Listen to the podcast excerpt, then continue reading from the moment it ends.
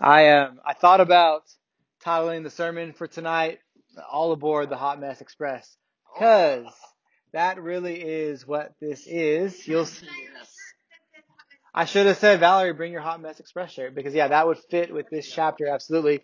You'll see that as we read it. It's just hard to imagine how good comes from all of this. It's hard to imagine it getting worse than what we're going to read here tonight, but it certainly does. Yep. In some way, it's hard to imagine why God would even put this story in the Bible. I mean, it's, it's embarrassing in some ways. The type of story that you like a family would try to forget. Like something crazy happened at Christmas, and like nobody talks about that Christmas anymore. Or at winter camp. When when a certain someone got locked into a Yes. car from the inside, which is am- amazing. Yeah. But one of the things that I I love about stupidity is astounding. we forgive you. It's all right. One of the things that I like about the scriptures, though, is that it and stories like this testify to its authenticity. Um, that it would share the history as it is, without trying to revise it or make everything a win. And plus, we see here that even in events like the one that we're about to read, God is in control and He's working to bring about His will and the end of His will, that the result that He desires, even through messy situations, even through situations that are basically a train wreck. And we're going to be in messy situations at some point in our lives, individually and even corporately sometimes. And so it's an encouragement to know that God is not limited by these types of things. He is still working in these things and through these things. He's accomplishing his ends even through things that seem out of control and chaotic. And there are certainly lessons for our life that we can learn from an event like the one that is recorded for us here, as well as reminding us of our need for Christ and the redemption and forgiveness and the deliverance of sin that only He can give. There's none other that can be a, a redeemer like Christ. There's none other that can deliver people like Jesus has delivered us. Now, I did title our sermon for tonight, The Importance of Being United in God's Truth, and subtitled, God's Victorious in the Lack of It. Because tonight in our text, we're reminded of the importance of being united, of having a unity centered around God's truth, not just being united among, you know, peripheral things, but a unity based on God's word and God's truth. But also, and as good as right as it is, we see that God is able to accomplish his will even when that doesn't exist, even when that unity doesn't exist and people make wrong choices. God doesn't get stuck. He doesn't need us to act one way or another to accomplish his will. Now the passage is kind of long, it's 20 verses, and in it you'll see that we kind of, we, we have like this backstage pass sort of. We have like a view of everything happening that the people in the events don't have.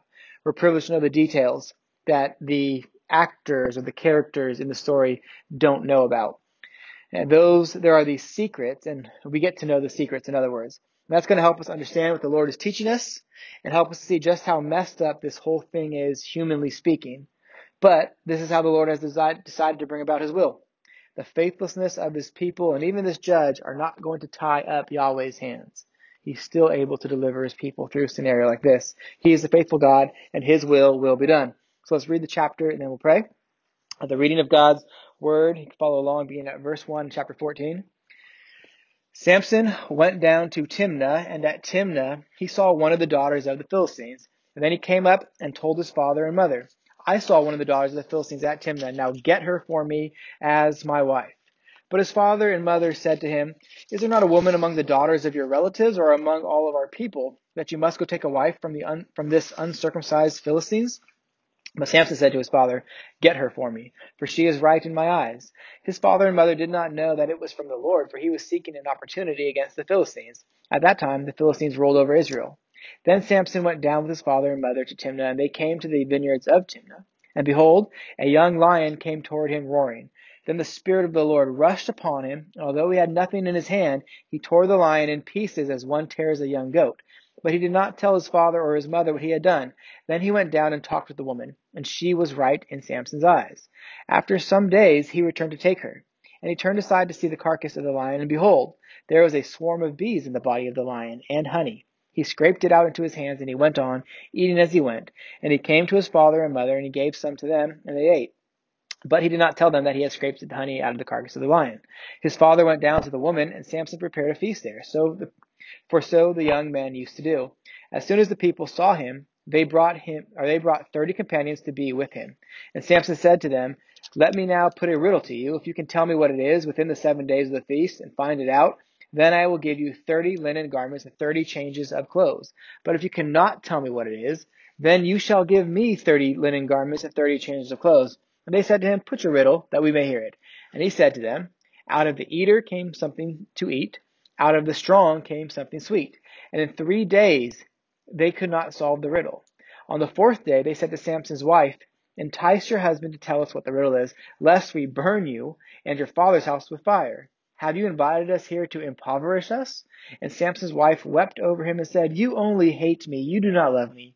You have put a riddle to my people, and you have not told me what it is. And he said to her, Behold, I have not told my father nor my mother, and I shall I tell you? She wept before him the seven days that their fast or feast lasted. And on the seventh day he told her because she pressed him hard. Then she told the riddle to her people. And the men of the city said to him on the seventh day before the sun went down, What is sweeter than honey? And what is stronger than a lion? And he said to them, If you had not plowed with my heifers, you would not have found out my riddle. And the Spirit of the Lord rushed upon him, and he went down to Ashkelon, and struck down thirty men of the town, and took their spoil, and gave the garments to those who had told the riddle. In hot anger he went back to his father's house.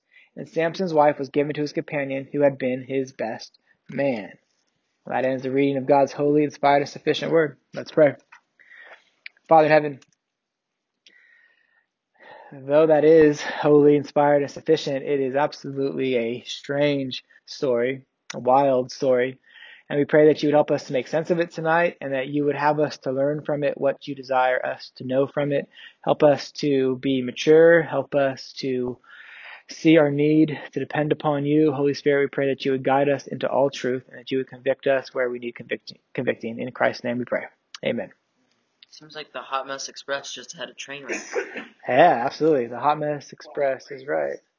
But I mean, we see God working and accomplishing His will in it because the author of the Judges gives us some clues as to why these things were taking place by the inspiration of the Spirit. Simply put, this is the way that Samson is going to begin to save Israel. Remember, we read that last week in chapter 13 that Samson was going to begin to save Israel. This is just the start of that beginning. And since Samson is such a wild card, since he is such a man of his time, he's actually really like a type of Israel, as we'll see. God is going to go about being faithful to his covenant promises by using the, the evil exploits of Samson. And this isn't the first time that God has done this, and it certainly isn't the last time. So let's look at verse 1. Samson goes down to Timnah, and there he sees a daughter of the Philistines. Now it sounds to me, like when I when I read this, like Timnah is perhaps outside of the promised land. Like why is Samson going to Timnah where there's this, where these these Philistine women? Well, because you know, uh, you know what is a daughter of the Philistines doing in Israel if that's the case? They were supposed to drive all the nations out of, of the promised land. Uh, this this Canaan, it became the promised land. It was the land that the Lord gave to these people, and Israel was supposed to either put these nations to death or to drive them out, or to see them converted into Judaism. Not that they would cease to be a Philistine, a Canaanite, a Moabite, if that they, but just that their national identity would be Israel because they had entered into the into a covenant with God, and they would probably be called an Israelite at that point even. But that's not the case here. This is a Philistine woman, and Samson and his parents live in Zorah. We read last time. This is Timnah. But Timnah is not actually that far from where Samson lived. It's, it's four miles. And so what we see is that the Philistines and the Israelites are just totally intermingled. The Philistines are ruling Israel in such a, a way right now that they are intermingled with the Israelites. Uh, and there is this melding of the people. There's no crying out from Israel to be delivered, and it seems like at this point they are just fine with being assimilated by these other people and having their customs and their religion and their worship being put upon them. Living as it were somewhat peacefully with them even, right? I mean, if they're intermarrying, there's not, Samson's not trying to kick them out. He's wanting to marry one of these Philistine women. Israel and the Philistines are in some sense one right now. They're united, whereas they shouldn't be. And so look at um, Samson's actions in verse 2. This is absolutely uncharacteristic for a child in Israel. He sounds like a modern selfish brat, honestly. Uh, he only ever so slightly operates according to Israel's customs here. But he at Timnah sees a Philistine woman, then he goes back to his parents and he commands them, now you go get me her for a wife. I mean, y'all talk to your parents like that? Can you imagine what would happen if you did? Not, not likely, right? They would be upset. They would be angry. And Samson's parents, parents are upset. They don't like this plan of his. They don't like this desire of his. They don't approve of it. In their mind, they don't see how this fits with the message that the angel of the Lord delivered to them.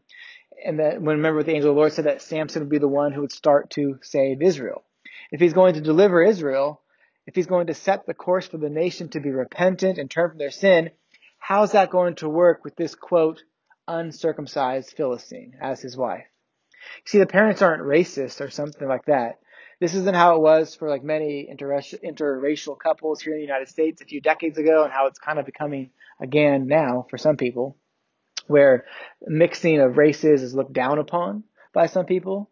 And many years ago, it was un- it wasn't unheard of for a family to like even disown a son or a daughter simply because they loved someone outside of their race. Now that of course is foolishness.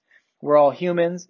Yes, we have different cultures, but the color of one's skin, the ethnicity that a person has is a foolish reason to avoid a union.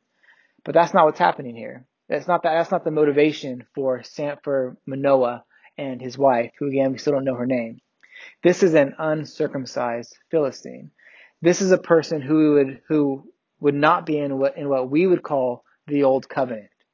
This is a person who is not seeking the one true God. If she was, the protests from the parents probably wouldn't even exist, most likely. Because this would be a person who is seeking the Lord, wanting to glorify the Lord, but this is a person who is uncircumcised.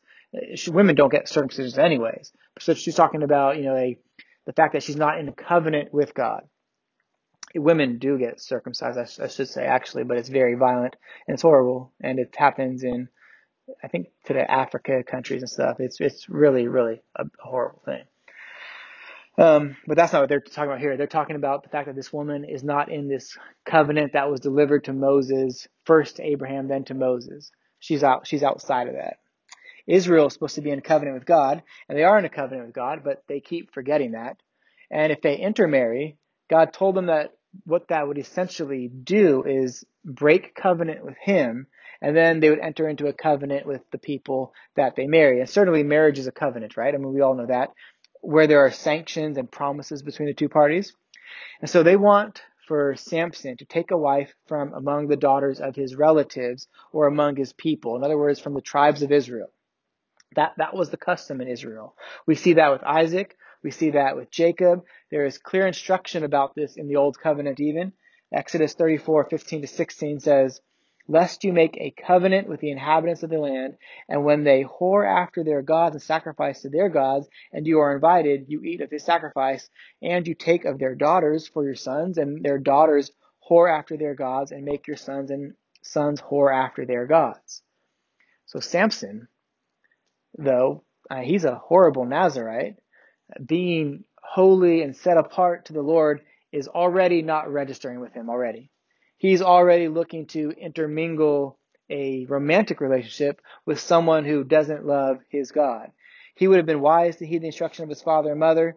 That's the fifth commandment for one, right? Honor your father and mother that it may go well with you in the land. Plus, if you were to plumb the Proverbs, you would find dozens of applicable wise instruction along these lines. Here's just two. Okay. Proverbs 17:25. A foolish son is a grief to his father and bitterness to her who bore him. Proverbs 13:1 A wise son hears his father's instruction, but a scoffer does not listen to rebuke. But Samson, he's not thinking like this. Again, Samson is a good representative of the whole nation of Israel at this point. A nation in rebellion to what is good and true. And so look at what he says about this woman. Look where his desire is coming from. This is from Samson's point of view is all about his pleasure there's no pleasing the Lord here. The end of verse 3 says that Samson, he, he digs his heels in and he goes against the wisdom of his dad and his mom, and he requires his dad to quote, to get her. Uh, parents in the old covenant in Israel, they played a big role in the spouse of their children and obtaining the spouse. Uh, but this isn't the typical way it was done. And what's the reason? Samson sees the situation here as being right in his eyes. Now, what does he say? He says here in verse 14 at the end of verse 3, he says, For she is right in my eyes. Now, I don't know if that necessarily means that this woman, who's unnamed again, by the way, if that she is just like drop dead gorgeous or something like that. Um, certainly, Samson is not operating out of biblical desires and convictions here, but this phrase, she's right in my, she's right in my eyes. I don't think that the scriptures are just wanting us to think that Samson is some sort of like lusting brute or something like that. I don't I don't think that's the main drive of the of the point of them saying this. Again, Samson is a picture of Israel at this point. Flip to the end of this book, Judges chapter 21. It actually says this also in chapter 17, but the very last verse of the chapter is of chapter 21 is easier to locate. So look at what it says there. In those days there was no king in Israel. Everyone did what was right in his own eyes. That's what's being captured here, I think primarily. It's either all based on physical appearance, right? Yeah.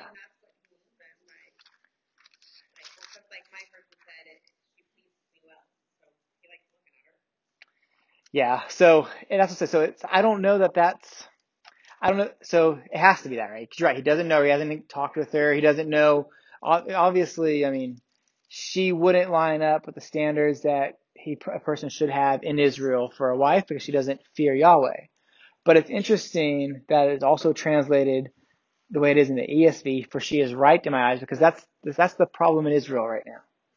Everyone's just doing whatever they think is right they're not doing what God wants. And even the same thing, where she's pleasing to me. I mean, that he's, he's pursuing his own desires rather than being faithful to what the Lord says. Samson, although a believer, is bearing bad fruit here. He's doing what he wants. He's not living according to the way that God would desire. He's doing what is, he thinks is right before his own eyes, what pleases him, not what pleases God. His eyes lure him away. I know. And then we don't, yeah. His eyes are gone at the end, right? And now, I mean, that was probably some a point that I was going to make in a couple sermons from now, but I mean, just forget about it. so, in, in, in, in other words, well, I mean, it's just, it's easy to plan that far ahead when you're having it all in one book. So, um, he's his own master, in other words, right? He's not being directed by God here. He's not being led by Yahweh, this man who's a Nazarite and set apart by God from the womb, is pursuing his own will rather than God's will. Is that any way for a person who loves God to live? Is that any way for a Christian to live? No, right? Of course not. But this is how bad it was for God's people at this time. It doesn't change the fact that they're God's people, but he will discipline his people for their sin. And we'll see that with this marriage and with this woman even. And there is disunity and brokenness as a result of Samson's sin here. He is he is unteachable and impulsive. His parents actually had the right idea. He should have listened to their advice rather than simply acting based on his feelings, what he felt like was the right thing to do. He should have listened to his parents. He should have took that wise counsel. counsel. He should listen to what the word of God says. But instead, he did what pleased himself. And we need to take a moment to understand that. There, there are a few things that we should think about here. God didn't leave this notion of being married to an unbeliever as a standard only for, as, as being a bad thing, as a standard only for Old Covenant Israel. Manoah and his wife were right to urge Samson against this union, and really they have a message that all of Israel needed to hear at this time. It was this, you know, don't yoke yourself with those who don't love the Lord. Yoke yourself, unite yourself to one who fears the Lord, who loves the true God. That's been the problem in Israel. Remember, we've been calling this the, the Canaanization of Israel. Israel ends up looking like the people that they were supposed to push out of the land, and then the people that they were supposed to be salt and light to. And in doing so, they end up forsaking the God who saved them out of Egypt, who promised eternal salvation to them with faith that he would bring, and that he would also bring the Savior through them. And God's will for his people is that they would be set apart. When we are in Christ, when we are united to Christ through faith, we are not of the world anymore, but we live in it. And we are supposed to live in it in a way that is centered around being united to other believers, not based on what seems right in our own eyes, not based on, oh, well, I, this makes me feel welcome or this makes me happy, so I'm to, I'm to go to this church. But we're supposed to be united with believers based upon the truth of what God's word says. That's why the apostle Paul in 2 Corinthians 6 will urge Christians to be equally yoked. And that is a general statement. We often talk about it in the context of marriage. Marriage is certainly caught up in it. Uh, we would think that especially because of the instruction that Paul gives to the Corinthian church in 1 Corinthians chapters 5 through 7 about marriage. But the idea is larger than that. Listen to what 2 Corinthians 6, 14 15 says. It says, Do not be unequally yoked with unbelievers. For what partnership has righteousness with lawlessness? Or what fellowship has light with darkness? What accord has Christ with Belial? That's a false god. Or what portion does a believer share with an unbeliever? Let that be a guide to you, friends. Not only when you begin to think about someone romantically, about a person, but also just in general. That's what Israel had neglected here. It's, it's what Samson is neglecting on the romantic level now. God desires, God is pleased when his people are yoked together under the banner of God's truth. Any other sort of unity is to break fellowship with God. That's not to say that you can't have any unconverted friends or anything like that. Of course, you, you still live in this world, but you're not of the world. You're not to have close fellowship with the world and the people in the world. That sort of close fellowship and coming togetherness is reserved to be with other Christians. And if you're saved, you're part of the body of Christ. And Christ himself is not going to be yoked with, he's not going to be united with anything that is evil and in rebellion to God. So neither should we be that as well. The church, if, if, if you as an individual are part of the church, you can't surrender to the world's ways. Can't be united to the world. Yeah, Adam? Does Belial mean like is it a word to describe false gods or is it a false god? I think it's a false god, probably specifically to the Corinthian context. Okay. Wow. Yeah. So you, we can't be united to the world. Michael Warnock, or Wilcock, I'm sorry, says this. He says, there is no such thing as harmonious coexistence between the church and the world. And listen to this. For where there is no conflict, right? Where the, where the church and the world don't have conflict, says it is because the world has taken over. You understand? Let me repeat that again. There is no such thing as harmonious coexistence between the church and the world. For where there is no conflict, it is because the world has taken over. Now, an easy thing to think about this right now would be with like the LGBT or LGB, whatever the letter number plus sign thing it is that is being championed right now. There are many churches that want to say, oh no, we are going to welcome, we're going to be inclusive with these people. We're going to let them in. We're going to affirm them in their faith. Well, does the world have a problem with those sorts of churches? Not at all, right? The world is, to, is like, that's the sort of Christianity that the world wants. There's no conflict. Why? Because really the world has won over those churches. That's not the sort of unity that God wants. And you need to understand that. Listen to James, the brother of our Lord, James 4 4. He says, You adulterous people, do you not know that friendship with the world is enmity with God? What does enmity mean? It's like war, right? To be friends with the world is to be at war with God. Therefore, it says, whoever wishes to be a friend of the world makes himself an enemy of God. Our joy, our strength as Christians comes in being united to Christ through faith and then enjoying that unity with others in that same faith. And, excuse me, and in that we reject the world. We don't yoke ourselves to the world, as it were. We don't have fellowship with the world, and we don't do that to earn God's favor. We do it because we already have God's favor. And so fellowship with the world that hates God just doesn't sit well with the Christian. It doesn't, it's not something that we can stomach for that long. I mean, of course, again, we were evangelistic. We, we tried to make friends with people who don't know the Lord so that we might share the hope that we have with them and, and just simply do good to them because these are still image bearers. These are still made, people made in the image of God. But our unity is not to be the same with them as it would be with people in the church. It really, unity isn't the right word to describe. I mean, a, it depends on the different contexts.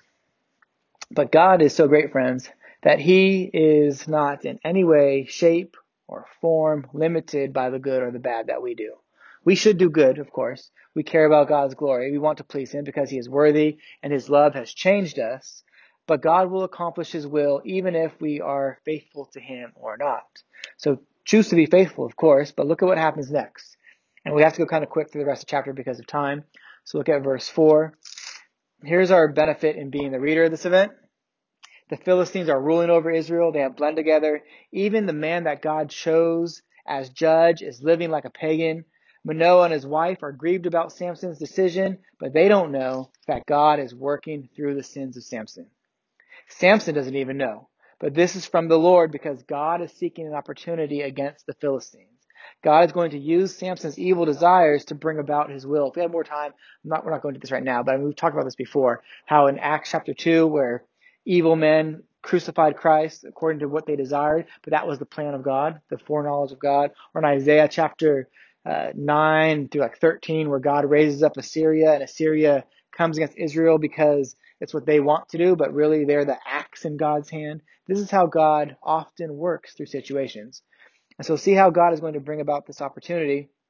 Verse 5 through 7, this opportunity to save Israel. Verses 5 through 7 detail an event of Samson and his parents going to see the Philistine woman. And at some point on the journey, he and his parents, they must be separated, and a lion just straight up attacks Samson. But the Spirit of the Lord rushes upon him. It comes upon him with force, and he's able to do something that no man could otherwise do. He kills a lion with his bare hands. Even more, he apparently the he he rips it in half. The word in the Hebrew is like he grabs it by the hind legs and rips it in half. He rents this lion. Men, apart from a miracle from God, don't survive encounters with lions like this. King David, by the Spirit, he killed some lions. Daniel was spared in the lion's den. But what happened when the evil satraps went into that same lion's den? They were Jumped on before they even hit the ground. yeah, they were mauled and destroyed. Or what about the prophet who was disobe- disobedient that was met by a lion on the way in 1 Kings 13? Killed, right? You, you don't survive a lion like this. But this thing jumps out the bush and Samson just kills it. In one sense, it shows him what Yahweh can do, right? But it's also very weird because he doesn't tell anybody at all. And God is working here though. That's the reason. The lion in half. So I know. I- Think about it. If I if I ripped a lion, if I survived a lion attack at all, I'm reactivating my Facebook account. everything. I'm telling everybody. I'm I'm I might even put it on Snapchat or get a TikTok. I would. Everybody would know about that. But he doesn't tell a single person. He doesn't tell anybody. It's a miraculous event. He doesn't even tell his parents. Then some time, and this is all because this is how God is working it. God is Samson is this weird selfish, prideful individual, although he's not wanting to bring this attention on himself here. So some time passes, and in verse 8 through 9, he passes by the lion. He's going back to Timnah, and to his surprise, there's a swarm of bees in the carcass. That's not normal, right? That's like, that's not just a naturally Oh, normal occurring thing. Horrible. Let's inside of it. What would you expect to see in the lion? Beetles. Beetles, maggots, flies. Yeah, it, it would be decomposing. Bees are attracted to sweet smells, not Right. dead lion. a community of bees has decided to live in this lion. That's really the, the word swarm. It, it really could be translated as community. It, it really can't. They They have a mayor bee. and you know it is a hot area, very dry area. So, but I mean, this thing has decomposed very fast. It must be all dry for these bees to come live there. And now he sees it, and so he violates his Nazarite vow. He's not supposed to touch a dead thing, and he does that, and he He eats the honey. it as soon as he killed it. Uh, I don't know. That that might be a technicality. I mean, I think when he killed it, he. the ground and dead. Uh, yes, I would say that that's the case. Who knows if he messed with it He's after like it's dead? ripping- We don't know. Maybe just rip it in half. Yeah. So he not only does he himself eat of it, eat of it and touch it, which would violate his Nazarite vow, but then he gives some to his parents as well. And his parents aren't under this Nazarite vow, but as an Israelite, if you touch something dead, you would still be ceremonially unclean. You would have to go through a special temple ritual, and process of cleaning before you can worship the Lord like, properly. "Here's some honey out of my bare hands. So Yeah. he does all this stuff, um, but I think the picture here is still pretty clear. God is going to bring something sweet. He's going to bring something good out of all this evil. And this bizarre account is even going to be part of it as we see Samson use this event, which baffles him as the basis to take advantage of the Philistines. All this unfolds in 10 to 18. So basically what happens is that Samson puts a riddle to these 30 men that amount to basically like part of the wedding party. There's, there's this big party for the wedding about to happen. So they're in this town of Timnah and these 30 men come as, you know, part of the bride's party. They're there to celebrate, to have a good time, um, to, you know, enjoy food and drink and to just celebrate the coming together of this marriage. Again, there's no, in their minds, this is totally a normal thing. A Philistine and Israelite just marrying, it's not bothering any of them. It's, it's, you know, that's how bad Israel has gotten by now. There's a week long celebration for it, and Samson plays on the pride of these 30 young men, and he puts 30 linen, linen garnet, garments on the line and 30 changes of clothes on the line. These would be like super nice clothes. The type of clothes that in that custom you'd only have one outfit like this. This is the sort of outfit that you would wear to the wedding. That's what's on the line. So very expensive. They don't just have like a whole closet full of these things. This was like a wealthy piece of clothing. They're Sunday's best, you know, if you can think of it like that. very confident at winning. 30 Joseph Banks tuxedos. They're either very confident of winning or very drunk. Armani. Yeah. Yeah, exactly. So this would be hard to come by. So then he gives him the riddle, and it's an impossible riddle. There's no way that they could figure this out. Out of the eater came something to eat. Out of the strong came something sweet. It's like Bilbo and Gollum, right? When they're they're What doing riddles pocket? to each other. Yeah, what is in my pocket? How could Gollum know what's in his pocket? He can't. It's, hand. it's, the- it's the same sort of thing here. And what was in Bilbo's pocket? It was the ring, right? It was the thing that Gollum was looking for, actually. But there's no way Gollum could have known. Same way, same thing happening here. There's no way they can know the answer to this riddle. Well, the bride's party is not pleased. They try to figure it out for four days, but they can't get it right. Of course they can't. So they approach Samson's wife about it. It's a bit confusing. Is she his wife already? Has the relationship been consummated? I don't know. But the scripture calls her her wife at this point. And these guys threaten to kill her and her family if she can't get the answer from Samson. And so what you have in this is finally, finally, there is division between Israel and the Philistines now. At least in this group. There's, things are no longer pleasant. God is saving Israel even through these strange means. And this poor lady, I really do feel bad for her. She's getting played by Samson, who had no business loving her. She married a dummy. And her wedding party is threatening to kill her and her family. So- get. It's the worst wedding ever. She shouldn't have. This is the worst wedding ever. Look at this party crashers. So you see what she does next, though, right? She pulls the "You don't really love me" card. It's it's a famous and still me. played manipulation tool for couples Still today. Does Anna play that against Anna, me? no, my wife does not play that against me. Well, it works, right? It, it ends up working on Samson. She tells the quote to her people, or she tells the answer to quote what she calls her people. So there's this division now. God is not limit, limited to only using people that truly know him and seek him. And so they reveal the answer to Samson. And then Samson, rather poetically, calls his wife a cow and accuses her of being plowed with. I mean, hot mess express, right? Hot mess express.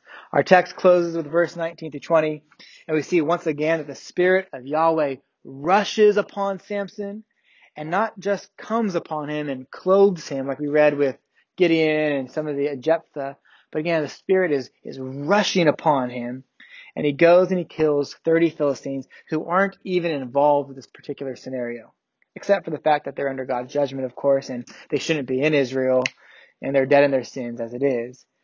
It's not so much Samson's temper that is driving this event. It's involved, right? I hope you see that. Because Samson is angry. He goes to his father's house in hot anger, it says. Not a righteous anger, but a hot anger. But it, it's the Spirit of the Lord who is on him to do this. Amazing, right? God is now doing through the sins of Samson what Israel was supposed to do in the first place. God is bringing about his will, and he is no way limited by the rebellion of his people. He is forcing these Philistines out. He's putting them to death. Although it's being done through the train wreck of a mess that Samson is. And it ends on a strange note. Mass Express is- has a train wreck. It is. A, a note that will take us into chapter 15, so I'll reserve my comments for then. But Samson leaves his wife. Some believe that to be a common thing, I guess. Get to that next week. And her dad gives her in marriage to a Philistine man who turned out to be Samson's best man in the wedding. This is like reality TV show worthy. Yeah. Jerry like 96. Yeah. So, in light of all this, we're reminded that God will accomplish his purposes and that no plan of his can be thwarted. Even people who desire sinful things, God is free to use them to bring about good for those who love him. What an encouragement that is to us. When things look crazy in our world, and they often do look crazy, they do right now, we can be confident and certain that for God, all the inhabitants of the earth are accounted as nothing, and he does according to his will among the hosts of heaven and among the inhabitants of the earth, and none can stay his hand or say to him, What have you done? God is going to bring life to his people out of all of this death. He's delivering them by by his strength and his power. He does and he does the same for us, friends. For us in Christ. Even in all all, the crazy in the world is meant for the good of those who love him and are called according to his purpose. And so God brings life to us. He brings eternal life to us. He makes us a new creation through the death of his beloved son, our savior, our Lord Jesus. Jesus' righteous life is applied to us through faith that Yahweh gives us, and we are delivered. We are saved and rescued. Samson, of course, is a much messier example of that, but he's pointing us there. He's pointing us to Christ. Now you see that, I hope. And this is the gospel according to Judges. Let's pray. Father in heaven, we are amazed by your power, the way that you plan, the way that you can use people who desire selfish ends and goals and who mean to, to sin, quite frankly. You can use those desires, and you often do use those desires to bring about your good in the end. We especially are reminded of the fact that we call the day of our Lord Christ going to the cross Good Friday. And we know that that was accomplished by men who meant evil, but you meant it all for good, that you might redeem a people unto yourself and bring glory into your name. Help us to always seek that glory. Help us to have our eyes on Christ no matter what situation we find ourselves in. Lord, we want to be holy. We don't want to be used through our sinful desires, our sinful choices. So we pray for grace that you would help us to choose what is good and pleasing to you, and that you would cause us, most of all, to be reliant upon you for all things. In Jesus' name we pray. Amen.